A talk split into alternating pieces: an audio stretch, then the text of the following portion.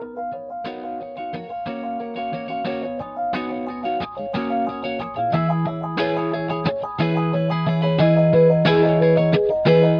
this is Ed Adams, and you're listening to the Avalanche Hour podcast.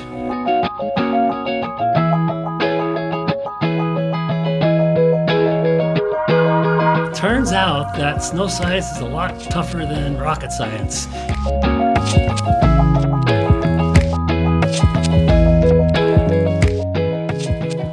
You are tuned into episode 4.9 of the Avalanche Hour podcast. I'm your host, Caleb Merrill. The Avalanche Hour podcast is proudly presented by TAS by MND, an avalanche of solutions, and our good friends at 10 Barrel Brewing, drink beer outside, with additional support from Interwest Insurance. The goal of this podcast is to create a stronger community through the sharing of stories, knowledge, and news amongst people who have a curious fascination with avalanches.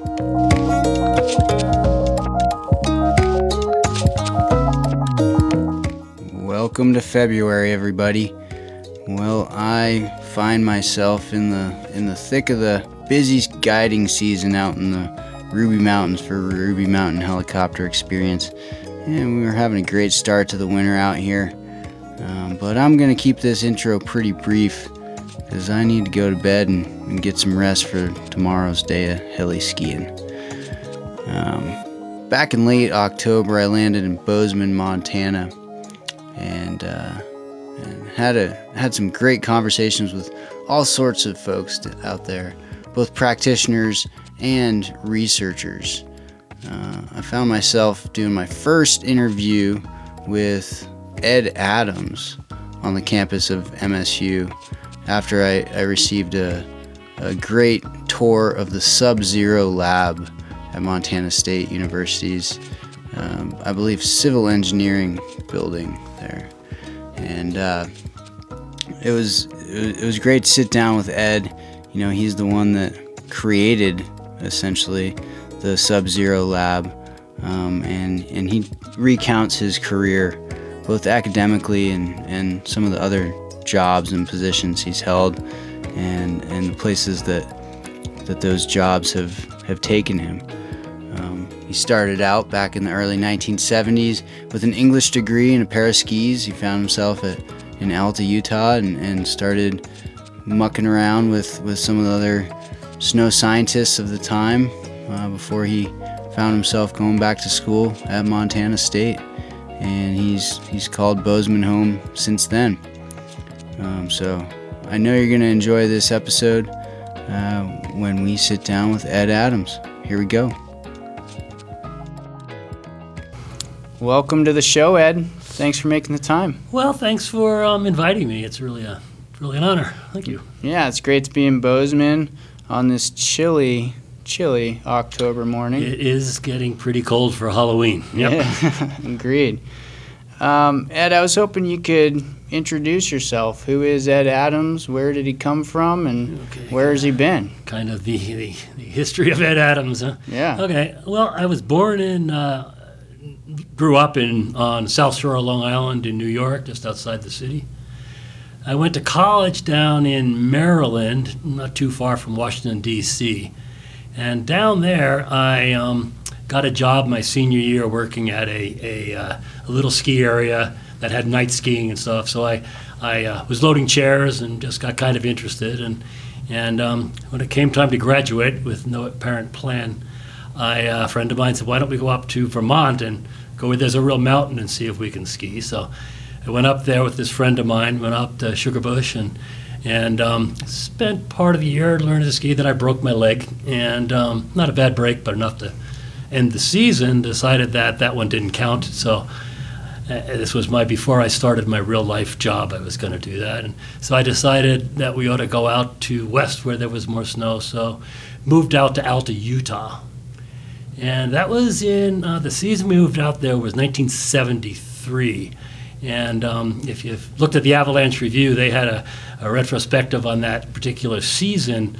Um, so I got there into this middle of this huge avalanche cycle. A lodge got hit, cars were uh, swept out of the parking lot into the ski area. It was pretty crazy, and uh, so that piqued my interest. And um, so I, I, I was working at Alta, bartending, waiting tables, that kind of thing, and. Um, was doing that for a few years. I got into backcountry skiing, and back then the equipment was pretty primitive. You know, we were getting used army skins and terrible equipment. But I was getting the backcountry, and I was trying not to kill myself. And and um, I went to Rod Newcomb's first American Avalanche Institute course. Actually, uh, Reed Bunsen and I went up and up at Jackson and went to that, and that kind of got me more interested and and um, so moving down the line, another year or so went by, and um, I was kind of thinking I'd go into the ski patrol direction, and, and I, I would, would have been interesting if I had. Life would have been different, but probably just as just as good. Um,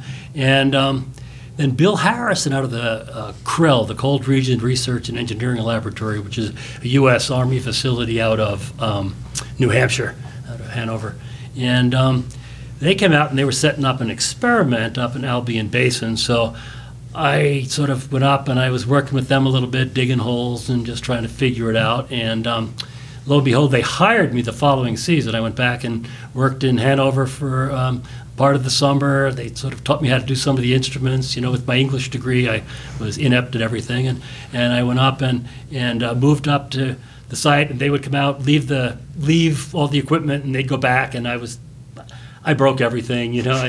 but it was it was a good season, you know, and and um, so Bill said, you know, if you're really going to do this, you ought to um, you ought to go back to school and, and sort of learn how to do it right, you know. And, and he said, uh, MSU, Montana State, is the place to go. And he said, and uh, Bob Brown is the guy to go see.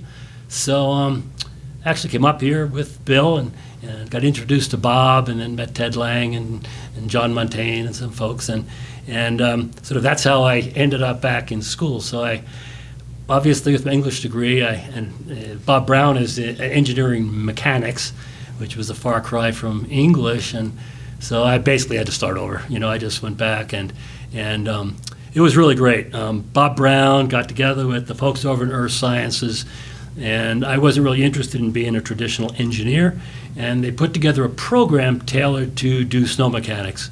And uh, so I had uh, earth science classes and I had um, engineering classes, and they sort of melded that together and made a program for me. But since there was no specific snow program, that degree actually I got a degree in um, geophysics is what they it, the umbrella that it fit under. And and uh, John Montagne, who a lot of people have heard of, um, he was my advisor. From And, the engineering department? No, he was in earth in sciences. earth John science, John yeah. was a geologist. Okay. So um, I got my first degree out of earth sciences at, at MSU, and then um, my graduate, I went to, I got a master's in engineering mechanics and a PhD in mechanical engineering, and I was working with Bob Brown for that. Okay. Okay, so that's kind of how I got back into school, and and it was it was quite it was quite an abrupt change though coming up from Alta with my skis and my English degree, and suddenly being in a calculus class. It was kind of a slap in the head. Sure. Well, did you? I'm sure you found some time to ski around here.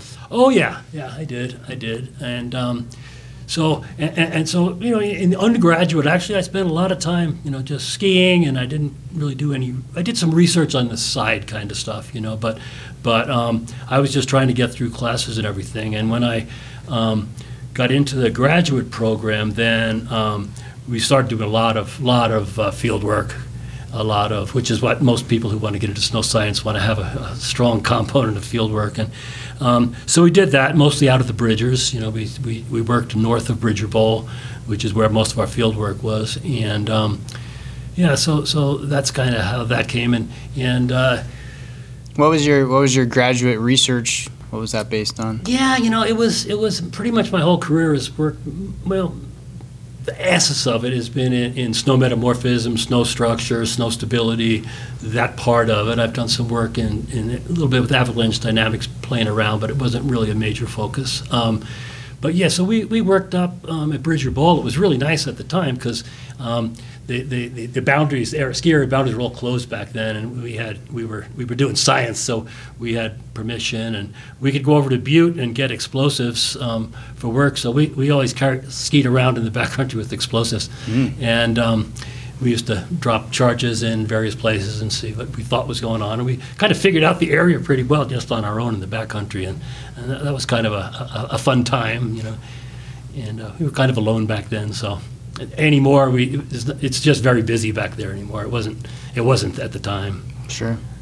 So but anyway, so back to my uh, general career, I guess I so I came out to MSU and I went through and got those degrees and then I graduated, right? So I, now I'm done. What do I do again? And um, I got a job um, at Michigan Tech, Michigan Technological University in Houghton, Michigan, um, which is right um, on the Upper Peninsula of Michigan, and it's a peninsula off the Upper Peninsula of Michigan that sits in Lake Superior, and it gets the most snow anywhere east of the Rockies. It's a massive amount of snow. It snows every day. It literally snows every day in the winter for, for three months. I, I worked there. I actually I, I um, I, I taught some classes there, but I, I, I did research and I started um, the Institute for Snow Research at, at Michigan Tech. And, and uh, I kind of laughed at the time because there's a Paul Simon thing let's get together and call ourselves an institute.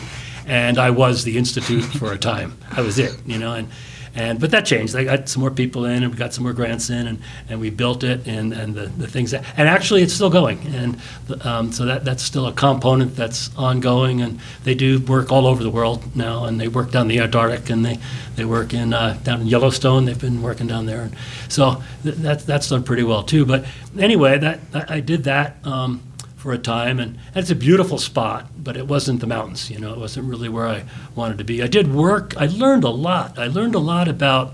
Uh, ev- I learned a lot about grant writing. I learned a lot about finding money. I, it was a soft money position, so I, to survive, I had to I had to find money, and uh, I, I learned a lot. And then I, the work that we were doing um, was not avalanche related, obviously, and uh, so what. I got money. We worked on um, with the highway department, looking at chemical de-icing and, and highway problems and that sort of thing. I worked on snow roads. Snowmobiling is a big deal up there, and I, so is cross-country skiing. But I worked on snowmobile roads up there and, and did some pretty interesting stuff. So I learned a lot about the structure and playing with the snow and uh, so on, on a different in a different way than I had been in, in just in the mountains, you know. And um, but then, um, lo and behold, Bob Brown became um, took over a position as the dean of the graduate school, and um, the department contacted me and asked asked me if I was interested in coming back. And uh, Michigan Tech was a great place and nice, but it wasn't really where I wanted to end, you know. And um, so my wife and I, you know, loaded up the car and came back, you know. And and so uh, essentially, I've been here ever since. And and uh, I came in as a as a um, an adjunct position because in academia uh, there's got to be a, a, a explicit position available, and Bob Brown didn't vacate that position when he took over as dean, so there wasn't an actual um, position.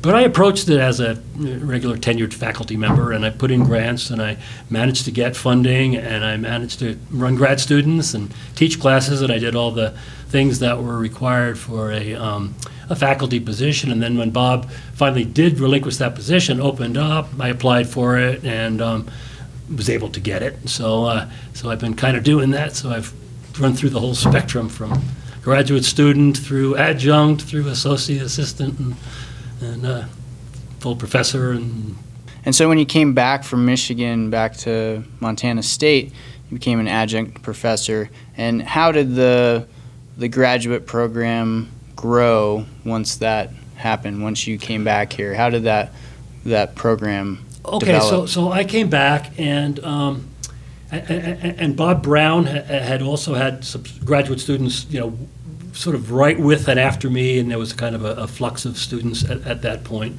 And then he came on, I came on, and I tried to continue the program. So I started writing grants, got some grants, um, got grad students, uh, worked with grad students, and I just started trying to fill the role. And um, my, my mission, actually, when I one of the things I wanted to be sure is if I managed to get through the, and stay, and I wanted to be sure that when I left this program, it was in as good a shape when I left as it was when I started. So that was always kind of on my mind. I don't want to let this this international program that these guys have established down. You know, so so I, I tried to do that. You know, it's kind of where I continued along the line. So I was I managed to. Um, I managed to, to do that. I think I I, uh, I don't think I ever made any huge, you know, uh, curing cancer type um, discoveries, but but I do think that uh, in my career I um, I always tried to do honest, you know, research. I always tried to, you know, make it somewhat useful and relevant. Some of it may have been a little theoretical and esoteric, and some of it applied. And, and I tried to meld those two things together. But I, but I, I did want to try to keep on. Uh, MSU's always had a, a reputation for uh, its strength has been in, in the snow mechanics, kind of the physics side of it, and the earth science has also had a very strong uh, component. Um, and so I wanted to keep that alive, and that's kind of kind of how I've sort of progressed my career, and I've and I've tried to, um, and, the writing, you know, proposals for avalanches and trying to get funding for avalanches is really difficult in the U.S. It's a very very poorly funded. Um, you know, European, the Swiss, the Japanese, uh, the French. There's there's much more emphasis on avalanches as a problem, and um, so a lot of the um, work that we we were able to do is is writing grants that would um, would uh, cover several bases, you know. So, so for instance, I did work on um, looking at the energy balance and snow melt and, and uh, chemical distribution and icing on highways, looking at the energy balance, atmospheric energy balance, and how that affected road temperature. And, and we did some modeling, and I worked with some models that were developed and did some work in that area. But always with the eye of how does that affect metamorphism? How does that? So, so I, I've tried to. Um, make a pathway through the career um, and not always having you know the funding directly in avalanches but i was always working on processes that applied to avalanches because that was my interest.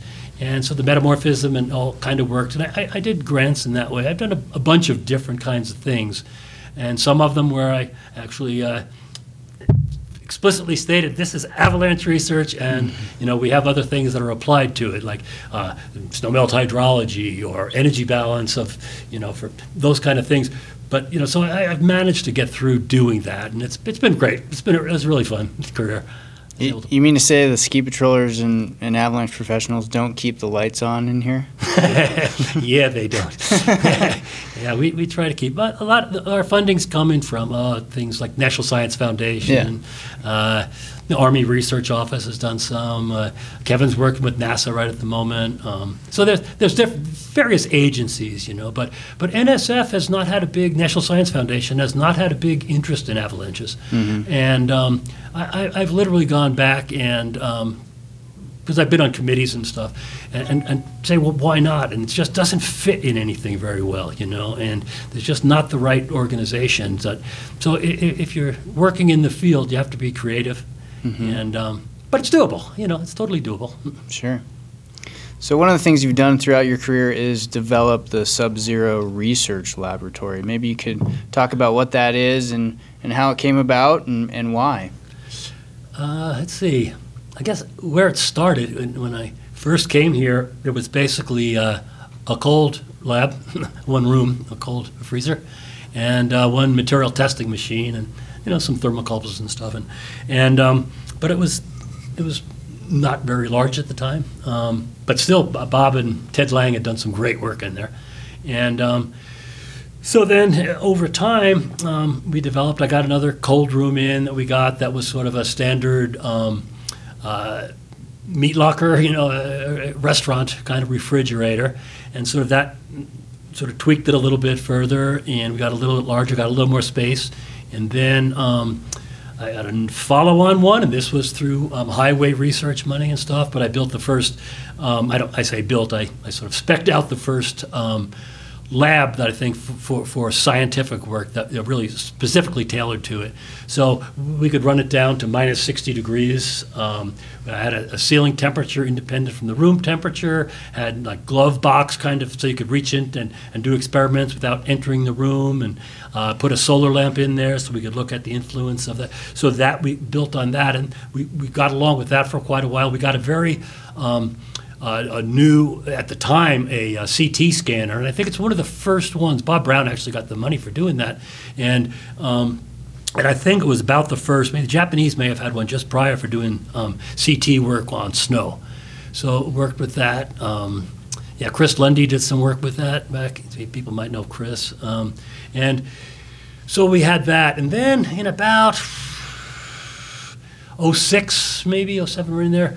Uh, John Priscu and I um, got together and worked on a proposal to build a facility, and the concept behind it was um, we both had our own interests. Uh, John does a lot of work with uh, microbial ecology in the polar climates and in high altitude environments. So he does all, all of his works in the cold, and obviously all of mine has been in, in snow and and working on the Antarctic stuff. I was working on lake ice and some other things, and and um, so we, we put together this proposal to NSF that we got funded, and and also the Murdock Charitable Trust, and we got you know several millions of dollars in order to do that. The university kicked in some money to back it up, and and so we built it. And, and the next one, I- we tried to design it, and I went through and so what would be some utility we could have that would be broader than just our interests, and, and bring in a larger community both across campus and across the planet, if you like, you know. And and um,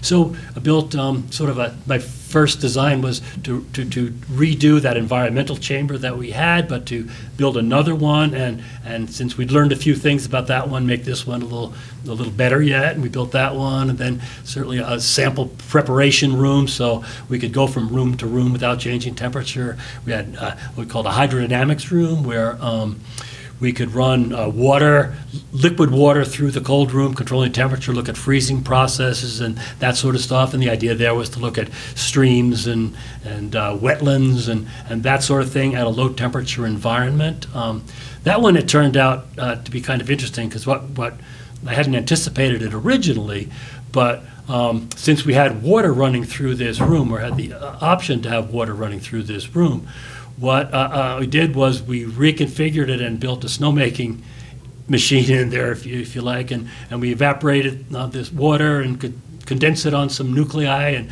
and we could actually make snow now. Um, and controlling the, the temperature, we could look to some degree at what kind, either a needle or a dendrite, or what kind of uh, structure could we, and we, so we could actually make atmospheric representative snow, and then take that and put it in, and then start looking at metamorphism of that, or take it and and uh, perhaps pulverize it and use it. But we had now snow that we could reproduce, so experiment to experiment, rather than grabbing it from the field and bringing it in, which we still do. But but we, we ha- now had a representative one. Plus, we could work year round making snow. So we used the environmental, the, the hydrodynamic chamber, and we turned that into a snowmaking. It's still available for doing hydrodynamics, but right now we're mostly using it to make snow. We built a um, a low temperature sub zero, a, a low temperature uh, cold room, a clean room, which uh, what that does, it's just a whole bunch of filters in there. We try to make that air as clean as we can. And a lot of that is, was really for the microbial work, for the Antarctic work, dust on snow, those kind of things. We wanted to be sure our environment was clean.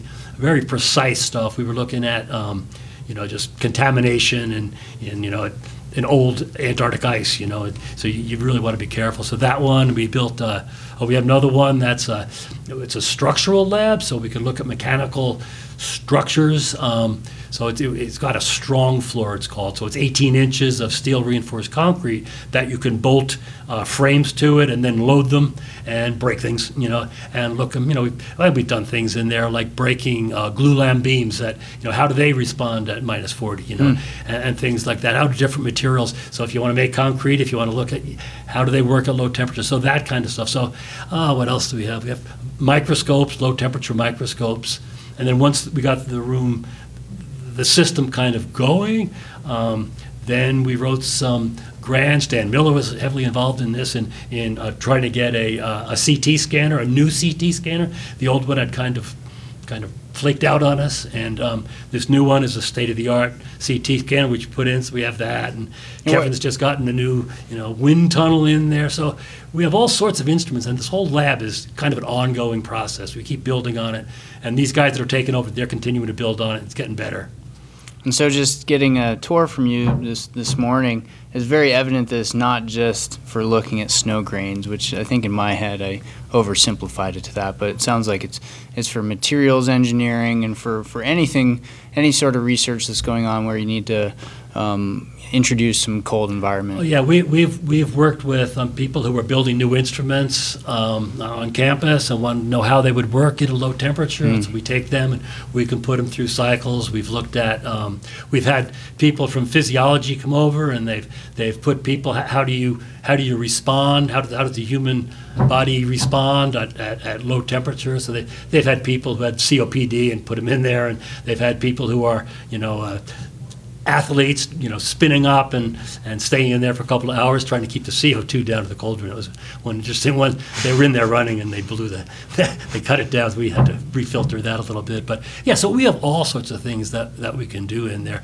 We test um, for the highway stuff still. There's, you know, chemical de-icing test in there, uh, friction on frozen pavement for different tires. There's all those kind of things. If you could think about something that you might, and that's kind of how we wanted it to be. We wanted people to come across campus and use it. And also, we've had some, you know, industrial people come in and, and do some tests. We've had NASA in looking for things they're interested in, in looking to the cold room, looking at how they might deal with some of the meteorites that they were getting ready to collect. And so we've had just a myriad of things in there, and it's it's kind of cool to see it all kind of happening. You were just downstairs; you could see it's pretty busy. Yeah, absolutely.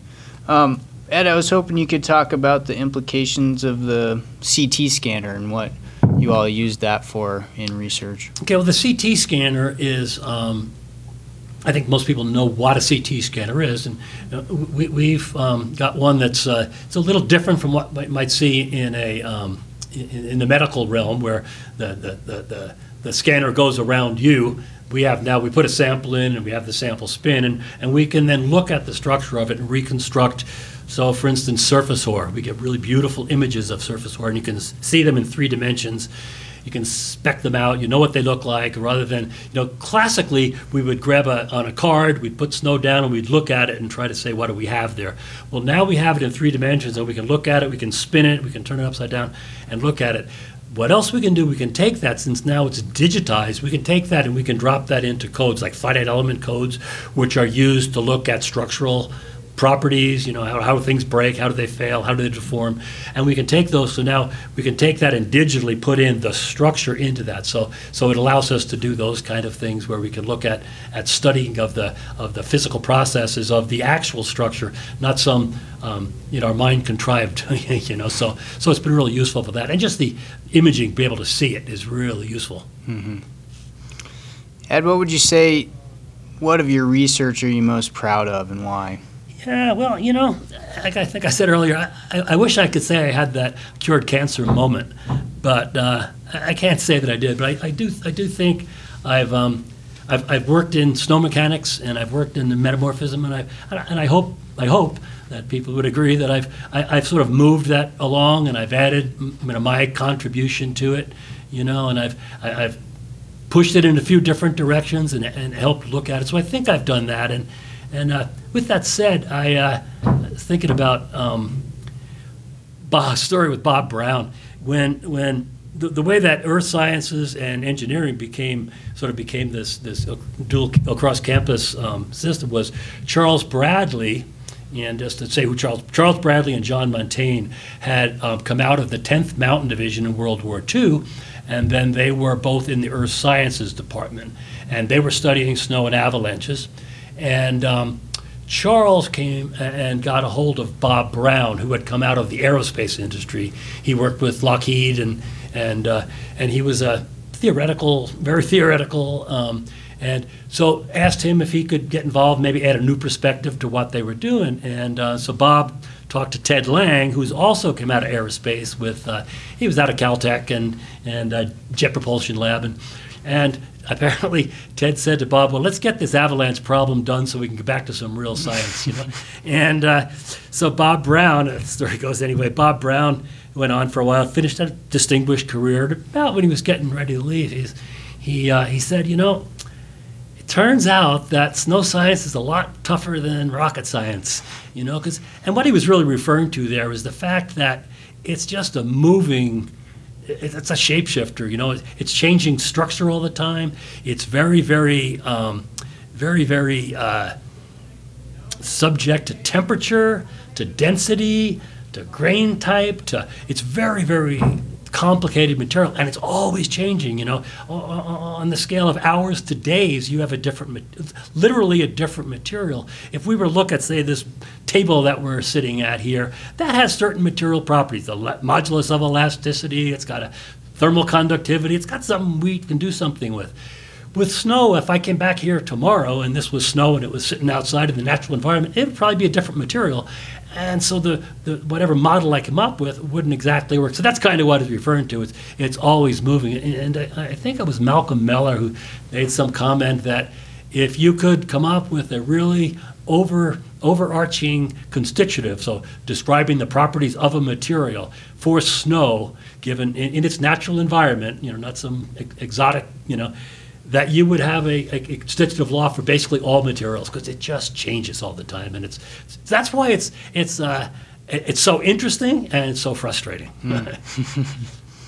What would you say your your favorite bit of field research has been? We've talked a bit about the Sub-Zero Lab. You strike me as somebody who enjoys being outside. Yeah, well, I- well, uh, one really particularly interesting one, which is uh, we did a lot. Like I, I think I mentioned earlier, we did a lot um, in grad school and stuff, and, and after where we went out and threw a lot of explosives around and played and dug a lot of holes and you know just played around on our own little playground out back that was all sort of roped off for us, and um, and in that process, we we we um, saw some slopes that were, you know, would go pretty regularly, some that wouldn't go, and kind of we had an assessment. And and uh, we had one that we eventually ended up calling revolving door because it was one of these slopes, moderate sized, you know, and sort of scoped out in the trees, but a pretty good sized avalanche, not huge.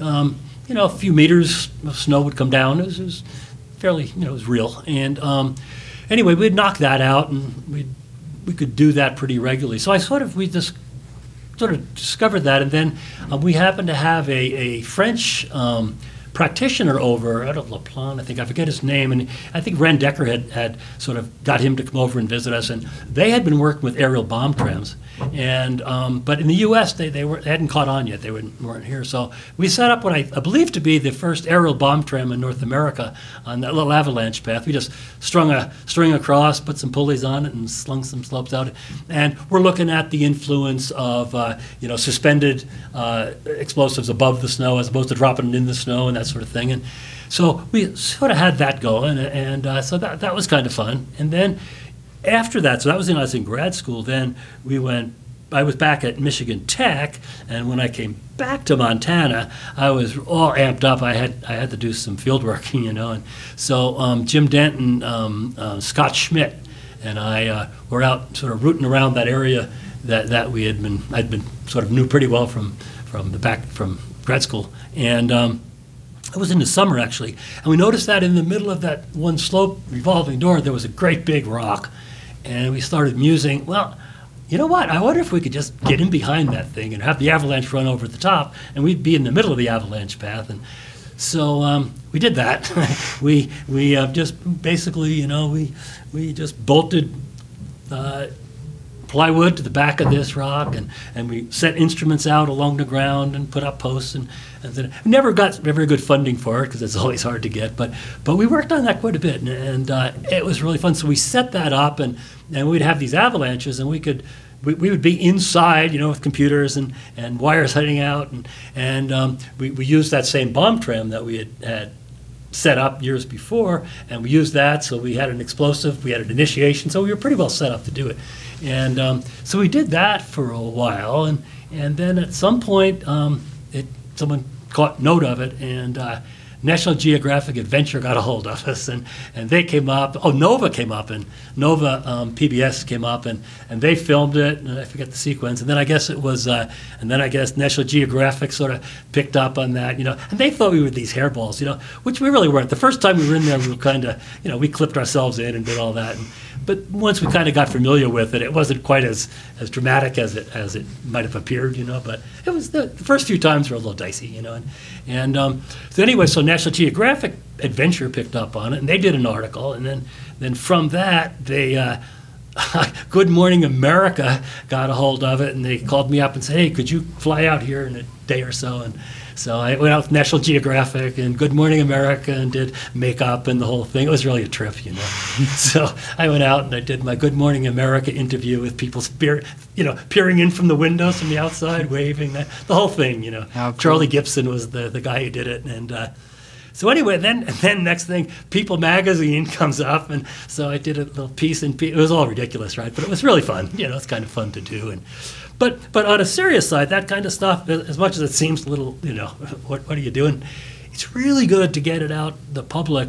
To have so much like what you're doing with this interview, You- people are gonna wow. These people are doing stuff, you know, and and um, so we got some more stuff out. You know, New York Times did articles. We did, you know, a lot of news articles for. So we became kind of, you know, that's kind of got that into that part, and and so getting things out to the public, and that's part of National Science Foundation is really interested in that. The science you do can't live in your lab downstairs. It doesn't, you know, or, or within a little little enclave of scientists who are like, you know, calculating something. You want to get it out so people know that you're doing that. It's worthwhile, you know, and. So we try to do that a bit, and, and we did. And we uh, a really interesting one we have is a an exhibit in the um, the um, Museum of Science and Industry in Chicago, which is a major museum. And I worked with them for well, several years trying to put together the project, and, and they put us together in this. It's, it's great. It's a great thing. If you ever get a chance to see it, not just the snow part, but this whole. Uh, it's called Science Storms. They have Tesla coils exploding in the room, and it's just a great thing. But, so we're kind of grouped with uh, uh, some of the people doing mass movement kind of stuff, and and uh, so that's pretty cool. We got that out, and a lot of people have seen that. I still get emails, so, "Hey, I saw you on this thing," and so that's kind of cool. And so we're trying to get that out, and that's all part of part of our what we do, you know. And some of it seems kind of People Magazine. Good lord, I had a friend who said, "You know, I bought that. I was really embarrassed to have to pick that up." I said, "No, this is okay," you know. so, uh, but anyway, that's kind of interesting. You said something on the, the sort of what we've done that's kind of interesting. That's kind of a curious system of things. So as you were doing some of this field research and, and kind of Nova and National Geographic got got a hold of what you guys were doing, what was it like involving them in the production of this field research? Well, you know, Nova or, or any of these companies, and, and you know, we've we've had quite a few people, you know, through National Geographic, Discovery, and a bunch of these History Channel, and I've done it. It's always interesting to have the media kind of get involved and, and what they perceive as what you can do, and and um, how does that happen? I mean, for instance, they'll you know they'll want to schedule an avalanche for like a week in February or something. It's like you know, I, and they don't they don't ever want just a little avalanche. They want some big thing. But but the one we did for Nova, um, they came in and they were probably one of the first ones we really did. Um, uh, that was kind of that of that stature, I guess, and. Um, they uh, wanted they, they knew about the avalanche shed and so they were kind of all over that and we basically had to carry a lot of their equipment up and stuff and they, they just weren't you know as adept as they might have been but they were good people they were trying real hard but but anyway going across and we took them out to our, our uh, going out to the research site and this is that resol- revolving door site that i was talking about and and uh, so we, we got out to where we had to start down and where we were going through some avalanche paths. So we had to do the, you know, we're crossing one at a time, doing all the stuff. And, and so um, Scott Schmidt, I think, went out first and he skied over to a, a safe spot by a little island of trees. And, and um, we, we'd skied this thing a lot. We were pretty comfortable with the snowpack. And, but put him over there and, but, you know, gave him the, I gave the uh, Nova folks the, the whole spiel about how you know you have to you know we were trying to explain to them how to move about in avalanche terrain and go to here as I recall it was quite a few years ago but trying to give that spiel and um, so he did this whole thing about how it's dangerous and all that stuff and did that and then um, I what we did and then um, it, it was just really nice nice snow and Chris Lundy was a grad student and uh, I said Chris why don't you go first you know and I just giving him the, the, the, the, the open line, you know, and, and he goes skiing down, and that was fine. And we did we did our little thing and did an avalanche for him, and and came back.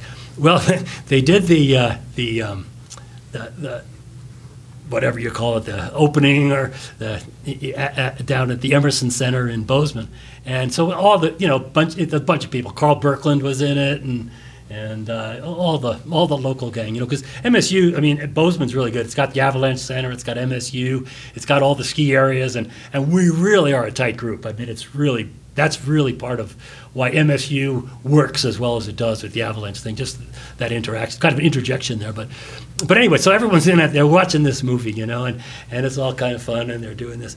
Well, they get to this scene where we're going out to the avalanche site. You know, we're standing above this avalanche path, and then they run the bit. I think about about how dangerous it is, and you got to you know Scott's over there by the tree. We do one at a time, and so you really want to be careful going. Then they cut immediately to me taking my ski pole and talking to my graduate student, Chris, and going, You go first. And the way it came out, the entire audience just exploded.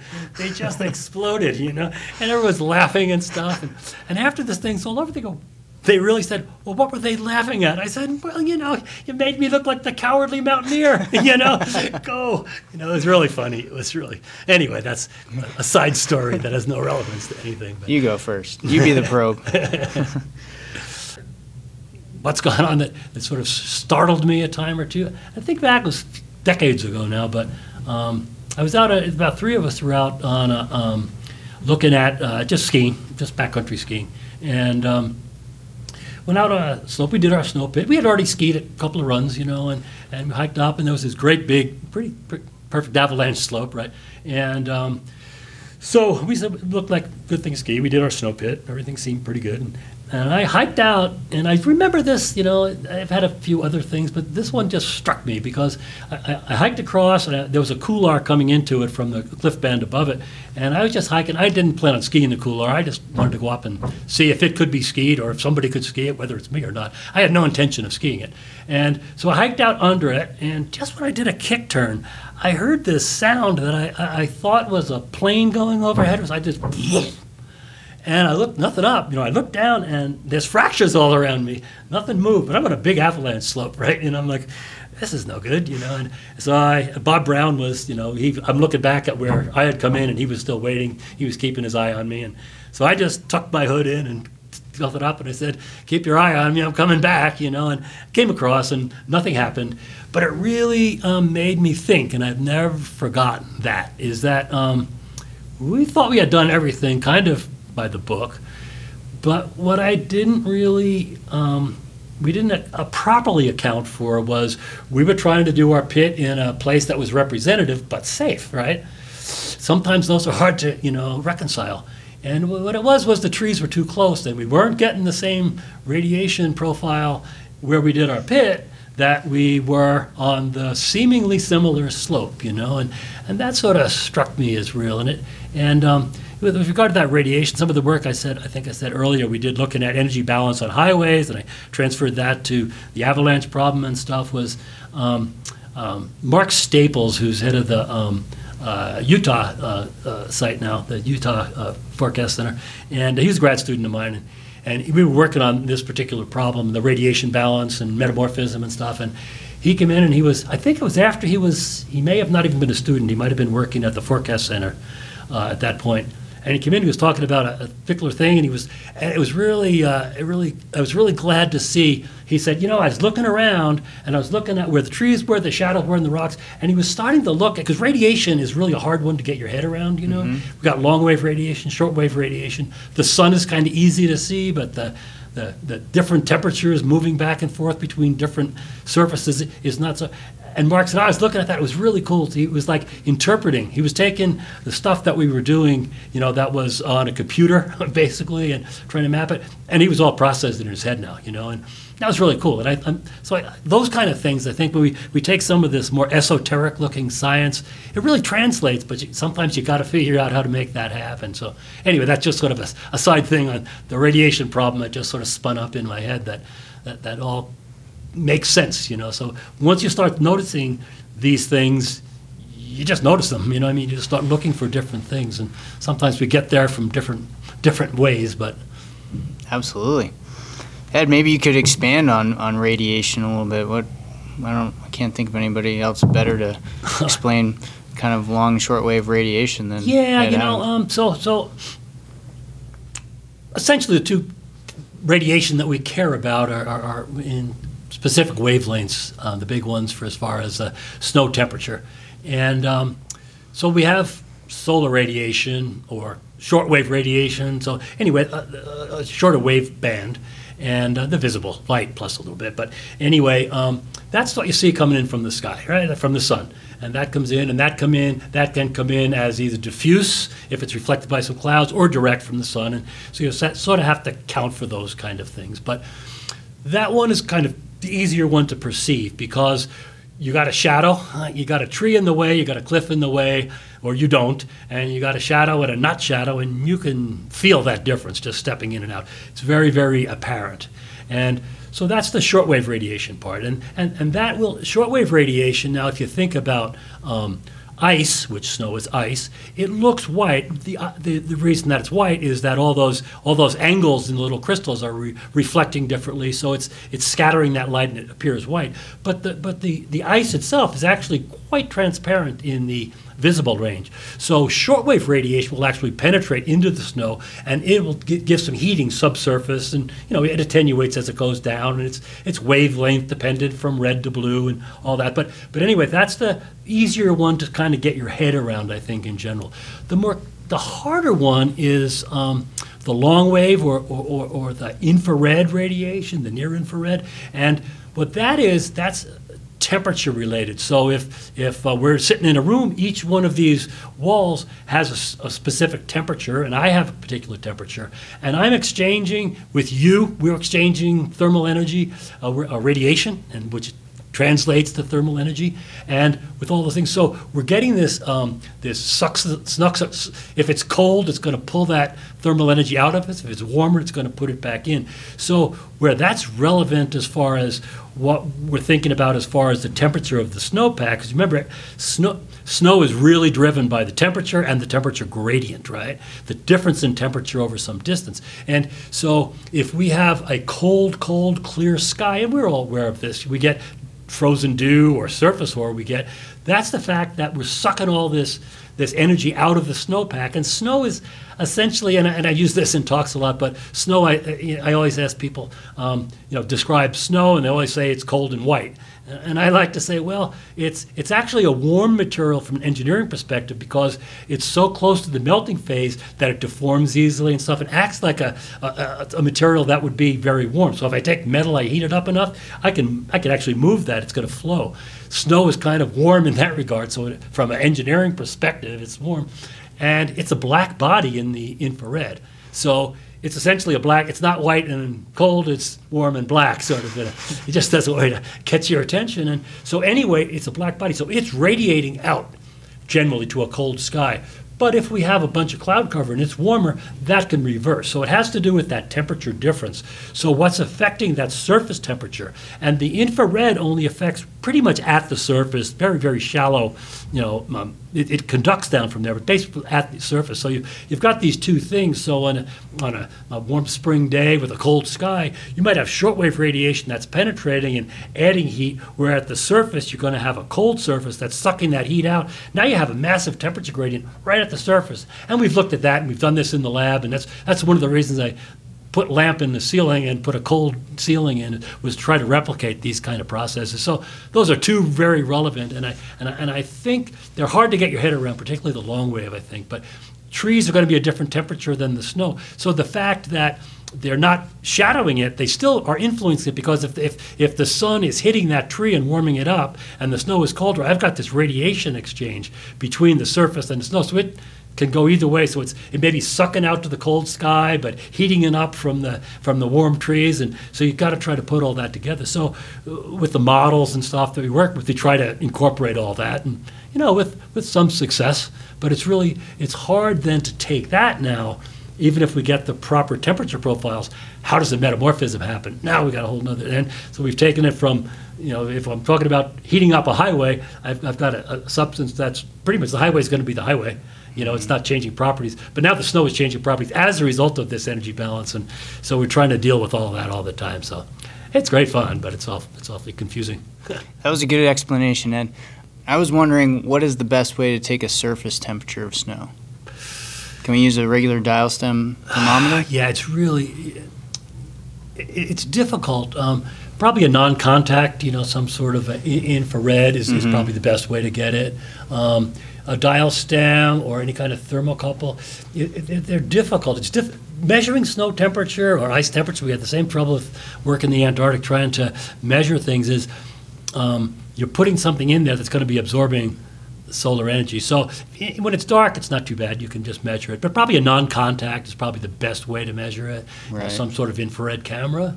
Yeah, it seems gotta- like we've been kind of moving away from using those dial stem thermometers Well, on they- the, they just probably- to they get work- the surface. Yeah, they, they work, you know, for, for, for getting the, a temperature profile and Yeah. stuff. They're probably a reasonable way to go. You know, if you use, the problem with using, you know, if you go, let's, let's go all high-tech and use a, th- a thermal imager and, and do a snow pit, well, that snow pit wall is changing really rapidly. So if you're gonna do that, you gotta cut it in and, and get that measurement pretty quick, because it's gonna be so you want, but same as with the dial stem, you want that to be in a shadow and stuff, so mm-hmm.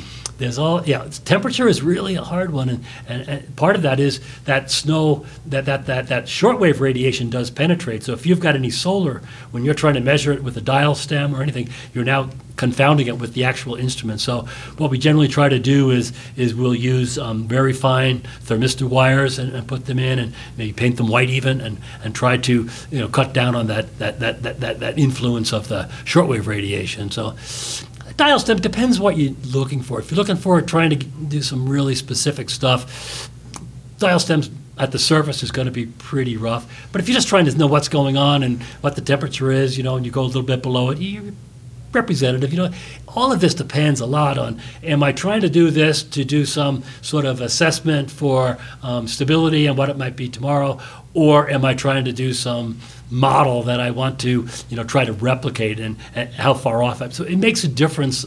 The instrumentation always makes a difference on what you want to get for it. you What know. your application is. What your application And of is. course, we always shade that wall of the Right, snow right. pit when we're taking temperatures. But yeah, you guys are getting a little bit more high tech than me, I think. yeah, well, but we're, do- we're all going at the same thing, and it's a really hard measurement. no, it's, sure. it's a difficult measurement. Yeah. So, Ed, what advice would you give someone who's just starting their academic career and is interested in the field of snow and avalanche science and, and avalanche mechanics? Yeah, that's a tough one, you know, because um, as you're well aware, um, there aren't a lot of positions. you know, there's a lot of a lot of people, a lot of really good people uh, would like to get them. What I would say, and it's kind of what you know, I mean, um, I just wanted to do it, you know, and, and so I just did. But realizing out ahead there may be a dead end here, you know, and and I've always told my grad students this.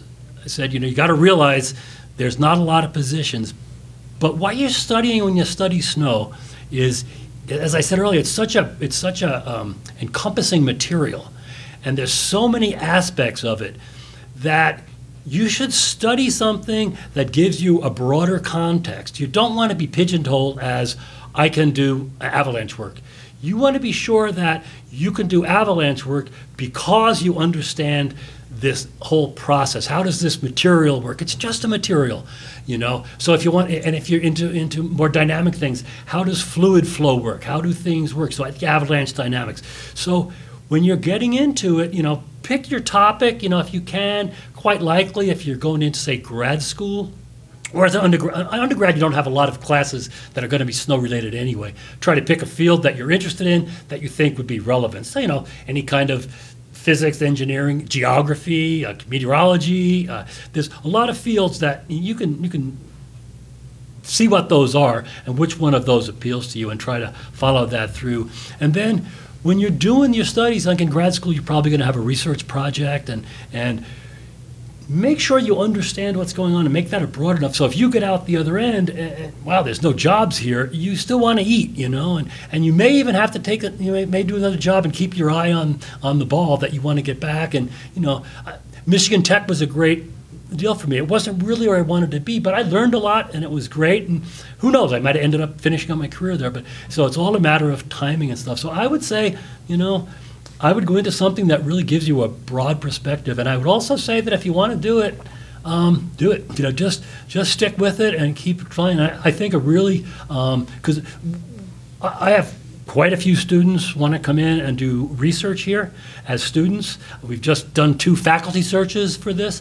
Um, when you're looking through these, you see all these quality people. You know, um, it's really useful if you want to be in this. If you've got some background in the field, whether it's ski patrolling, uh, search and rescue, heli guiding, mountaineering, something that gives you some something documented, you know, because because you'll get some people that look really good, but you know, I've always been interested in snow. I'd like to come, but then you got somebody else who's um, has a similar background. Maybe they've got their undergraduate degree in geophysics, and two of them, and one of them has actually worked as a patrolman, and maybe has done some guiding, or or so you know, something that gives you some a little step up.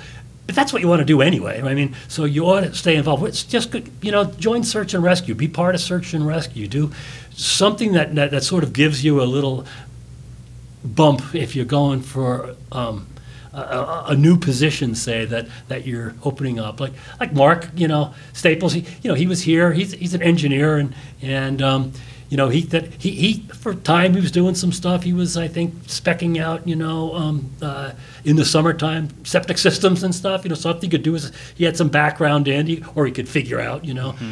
But he stayed in the field. He was working in the Avalanche Center, and and then got this next. So those kind of things happen. And if you're if you're if you're in the more academic, where you actually end up getting into a faculty position, which in itself is you know hard to get into because there's not that many of those relative to other people coming through the system. I think you have to kind of what I was saying earlier. You have to be willing to um, work towards what your goals are and, and, and encompass a larger field. I mean, that's kind of what I've tried to do. And so I have something, maybe studying highways for a while. Later on, I got funded for doing it on snow, and the highways I didn't have to deal with. Not, I, I say that in a pejorative way, but not dealing with the highways was a bad thing. I learned a lot, and it was really good stuff. I, I mean, you know, I, talking about icing when I'm driving over Bozeman Pass, I'm really pleased that somebody's spending some time looking at that, you know mm-hmm. but it's not. It was my my my deal was I wanted to get back in the mountains. So so make that stuff and, and work different. Snow hydrology is a is a big area, you know, and I think particularly with climate change and all this stuff going on, what's changing. So as we as we start to use uh, new instrumentation, new methodologies, um, as as we start to um, you know, GIS is going to become really big, and so those kind of fields will be really useful because GIS you can map all these different. You know, somebody working over in earth science may have input, and somebody over in, in geophysics has another one, and earth and engineering, and then you start to overlap the. I think that's going to be an important thing to get into. So, something that's kind of encompassing, and I would say, yeah, I try to have some some merit, some something that shows that yeah, you've really worked and you've been trying to get into this field because that's tight and you've done the work. You've you know you've you've been a patrolman. You've been a whatever you know, and I think that's a, a big plus. And if you're trying to get funding, you know now you're talking to the National Science Foundation as a new faculty member, maybe.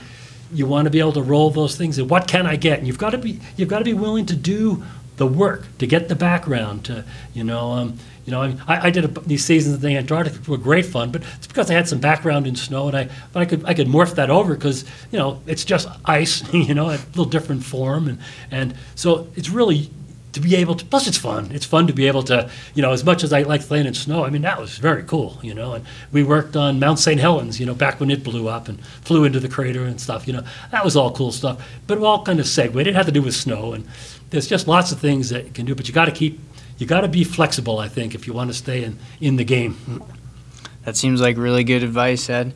And so recently you've retired from your I have. professor position here at MSU. And I think in the beginning of the interview you said when you, you came back here, if, if you if you know if you left at the end of your career um, with making some contributions and kind of keeping the lights on in here, then you'd be happy. And, and I'm sure it's, it's very evident that you've had a big influence on the um, all the students that have come through here, I'm sure, as well as made some significant contributions to the avalanche community and, and other other fields of study as well. So um, thanks for all that you've done uh, for the whole community, thank- and thanks. and um, and thanks for taking the time to Oh, you sit bet. down and interview And, I us do want to say, uh, MSU's Kevin Hammonds and Mm-hmm. uh, Chris Borstad are coming in, and they're going to take this to a whole nother level. So, uh, you know, keep in touch.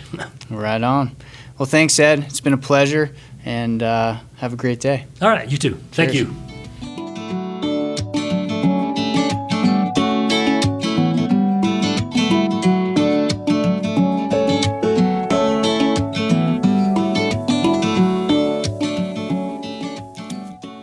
Well, I sure do hope you enjoyed that interview with Ed Adams. Ed, thanks again for taking the time to chat with me. And thanks for all the contributions to our community, both the scientific and the practitioner community within the avalanche world. Thanks to you, my listeners. If you're enjoying the show, tell a friend. If you have any feedback for the show, reach out to me. Let me know what you think. Send me an email at the Avalanche Hour Podcast at gmail.com. Don't forget to sh- follow us on the socials. We are at the Avalanche Hour Podcast. Our music today was performed by Ketsa, and the opening track was Night Flying, and this track you're listening to right now is Greener Grass. Those tracks are made possible by the Creative Commons license and can be found at freemusicarchive.org. Check out more of Ketsa's tracks there. Thanks to Mike T for our artwork. You demand T.